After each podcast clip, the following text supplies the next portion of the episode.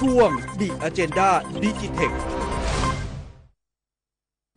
ค่ะ 14นาฬิกา41 นาทีนะคะ ช่วง The Agenda Digitech ค่ะ นอกจากที่จะเป็น IT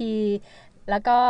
ดิจิทัลแล้วเศรษฐกิจเราก็มีนะคะสำหรับช่วงนี้ก็เป็นช่วงที่จะมาพูดคุยกันเรื่องของเทคโนโลยีด้วยเช่นกัน ใช่ค่ะ ค่ะ ก็อย่างที่พูดคุยกันนะว่า สภาผู้แทนราษฎร และก็รัฐสภาทั้งสว และสสเอง ควรที่จะพัฒนาระบบเทคโนโลยีเพื่อที่จะซัพพอร์ตในการทำงานให้เกิดประสิทธิภาพนะคะ ค่ะ ค่ะ อยู่ในสายกับเรานะคะ ท่านประธานกรรมาธิการ การสื่อสารโทรคมนาคมดิจิทัล เพื่อเศรษฐกิจและสังคมนะคะ สวัสดีค่ะ คุณกัลยารุ่งวิจิตรชัยค่ะ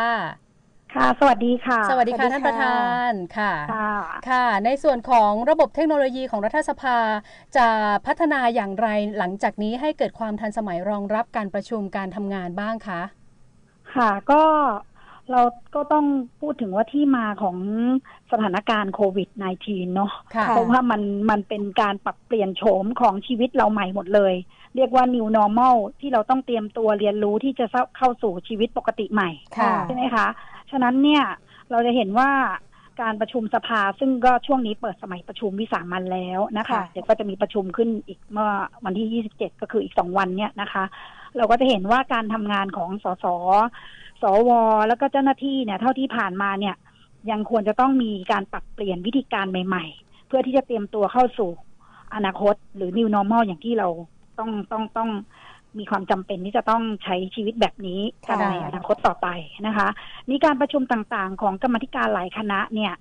เราก็ต้องใช้เทคโนโลยีที่จะใช้ในการประชุมอยู่แล้วนะคะ ไม่ว่าการติดต่อสื่อสารหรือเป็นพวกวิดีโอคอนเฟอเรนซ์ซึ่งปกติพวกนี้ก็ประชุมกันเป็นปกติอยู่แล้วอะนะคะ ค่ะ วันนี้จะมีการเก็บข้อมูลต่างๆ ซึ่งเป็นระบบของอิเล็กทรอนิกส์ ซึ่งการที่เราจะเอ่อทำให้เรื่องต่างๆ เหล่านี้นะคะเอ่อให้ให้ให้ผู้เกี่ยวข้องนะคะ กรรมาธิการเราเนี่ยก็คิดว่าจะนำเสนอเรื่องต่างๆ เหล่านี้ให้ผู้เกี่ยวข้องเนี่ยได้เตรียมเพื่อที่ว่าจะรองรับสถานการณ์เอ่อโควิด -19 ซึ่งเราไม่รู้ว่า ค่ะ วันนี้มันจะสิ้นสุดลงเมื่อไหร่ อืม ค่ะ และนอกจากว่าถึงแม้ว่าจะเข้าสู่ภาวะปกติแล้ว แต่มันก็ยังมีภัยคุกคามต่างๆ ทางไซเบอร์ ค่ะ หรืออะไรอย่างนี้ ซึ่งทางเอ่อกรรมาธิการหรือว่าทางสภาเนี่ยต้องเตรียมตัวที่จะรับมือกับสิ่งต่างๆ เหล่านี้นะคะ ค่ะ ฉะนั้นเนี่ยเอ่อก็ก็เป็นเรื่องของที่กรรมาธิการ DES นะคะ ก็คิดว่าเราจะหารือกันในในครั้งแรกเลยได้ได้ได้สามอะนะคะที่เท่า ค่ะ ที่เราคุยกันนอกรอบนะคะ ว่าถ้าเปิดสมัยประชุมขึ้นมาเนี่ย มันจะต้องมีการเตรียมการในระบบรัฐสภา ค่ะ เพราะว่าก็เป็นห้องประชุมใหม่นะคะ ก็คือคือตอนเนี้ยเรายังไม่ได้เริ่มไปใช้ห้องประชุมแห่งใหม่ คือห้องประชุมพระสุริยัน เนาะสุเนาะริยันค่ะ ก็ก็เลยยังไม่ทราบว่าระบบเอ่อในเรื่องของการเตรียมในเรื่องของไอทีเนี่ย อืม เขาได้ยกเครื่องใหม่ หรือปรับปรุงให้ดีขึ้นทันสมัย เพราะเอ่อพร้อมที่จะรองรับเหมือนกับสภาใหม่ของเราหรือเปล่า ค่ะ นฉนั้นเนี่ยถ้าเปิดสภาปุ๊บกรรมาธิการดีเอสเราเนี่ยก็คิดว่าเป็นเรื่องแรกเลย เรื่องสำคัญที่เราจะต้องเตรียมความทันสมัยนะคะ ค่ะ ให้กับการประชุมเอ่ออย่างเงี้ยค่ะก็ก็ ค่ะ พูดคุยกัน ค่ะ คุณกัลยาคะอย่างนี้ยถือว่าเป็นสิ่งใหม่ที่เกิดขึ้นในระบบการทำงานของเราเหมือนกันใช่ไหมคะ ถ้าเรามองในแง่ของบุคลากร เรามีความเตรียมพร้อมไว้อยู่แล้วใช่ไหมคะ อืม ใช่ค่ะ ก็คือจริง ๆ เนี่ย การปรับปรุงเทคโนโลยีทันสมัยเนี่ยมันเป็นเรื่องที่สำคัญมากนะคะ เพราะว่าอุปกรณ์ต่างๆเนี่ยมันก็ต้องเปลี่ยนนะฮะระบบเอ่อการโครงข่ายอะไรต่างๆ เนี่ยจาก 3 4G ก็มาเป็น 5G ฉะนั้นเนี่ย อืม การรองรับเทคโนโลยีที่มันมีความรวดเร็วทันสมัย ครอบคลุมมากขึ้นเนี่ย มันก็จะต้องมีการวางระบบหรือวางแนวทางนะคะทีนี้เรื่องสำคัญตรงเนี้ยมันก็อย่างสภาเนี่ยบางครั้งเนี่ยการประชุมของเราเนี่ยเป็นข้อมูลที่มีความสำคัญ ค่ะ นั้นคุณต้องควรจะมีระบบแบ็กอัพข้อมูล อ่า เกิดกรณีภาวะฉุกเฉินหรือว่าระบบล่มขึ้นมาเนี่ยใช่ไหมคะ ค่ะ ข้อมูลการประชุมหรือการเก็บข้อมูลเก่า แม้กระทั่งข้อมูลเก่าก็ตามนะคะ ถ้าเราไม่มีระบบหรือแนวทางการรักษาข้อมูลเหล่านี้นะคะ คือถ้าเกิดมันสูญหาย มันจะต้องมีการกู้คืนได้ใช่ไหมคะ อืม อย่างที่เรียกว่า data recovery ค่ะ น คือทีนี้ฉะนั้นตรงเนี้ยเนี่ย เท่าที่ที่ผ่านมานะคะ นี่เราพูดถึงที่ผ่านมาจนถึงณวันนี้เนี่ยดิฉันคิดว่าสภาเนี่ยยังไม่พร้อม หรืออาจจะ ค่ะ ยังยังเตรียมยังเตรียมไม่ไม่ไม่ครอบคลุม ค่ะ นะแต่ทีนี้ว่าเราก็ยังไม่สามารถจะตอบได้ เพราะว่าคือการประชุมในอีกสองวันข้างหน้าเนี่ย ก็คือจะจะต้อง กำสสทุกคนหรือท่านสวหรือเจ้าหน้าที่เนี่ยก็จะต้องไปลองใช้ดูว่า อืม เขาได้เตรียมระบบต่างๆ เหล่านี้ ตามที่เรามีความคิดเห็นว่ามันควรจะเป็นเนี่ย เอาไว้ ค่ะ พร้อมหรือยัง ค่ะ แต่ถ้ายังเนี่ย ทางกรรมธิการก็จะมีการประชุมหารือ แล้วก็พูดคุยเรื่องนี้เป็นแนวทางในการพัฒนาระบบต่อสภาค่ะ ค่ะ อืม อย่างอย่างที่คุณกระยาบอกว่าทาง ค่ะ สภาเองอาจจะยังไม่มีความพร้อมมากอยู่ในจุดนี้ แต่ ค่ะ บุคลากรที่จะเป็นส่วนในการที่จะคอยดูแลในเรื่องของการ สนับ ใช้ สนุน ระบบ การใช้ระบบ แนี้คือเรา อะค่ะ ก็มีการเตรียมไว้ เพราะว่าเราก็ต้องยอมรับว่าคนที่ใช้ระบบเนี่ยมันมีคน ความ อ่อ เชี่ยวชาญ อยู่สอง เออ อ อ ยู่สอง ใช่ รุ่นนะคะ คือเป็นคนรุ่น ใช่ เก่ากับคนรุ่นใหม่ที่อาจจะมีความสามารถในการใช้หรือว่าเอ่อในการที่จะรู้จักเรื่องของเทคโนโลยีเนี่ย อืม ได้ไม่เท่ากันอย่างเงี้ยค่ะ ใช่ใช่อันนี้ก็ต้องเป็นการที่ว่า คือทุกคนต้องปรับตัวอย่างที่บอกแล้วนะ ต่อไปนี้ก็คือแบบ new normal ละ ค่ะ ค่ะ สิ่งปกติใหม่ที่มันจะต้องแบบเป็นอย่างนี้ไปตลอดละ ค่ะ นะคะฉะนั้นอย่างสสเนี่ย บางคนก็ต้องอยู่ในพื้นที่ต้องลงพื้นต้องลงพื้นที่ด้วยอะไรอย่างนี้ยนะคะ การเดินทางเข้ามาของ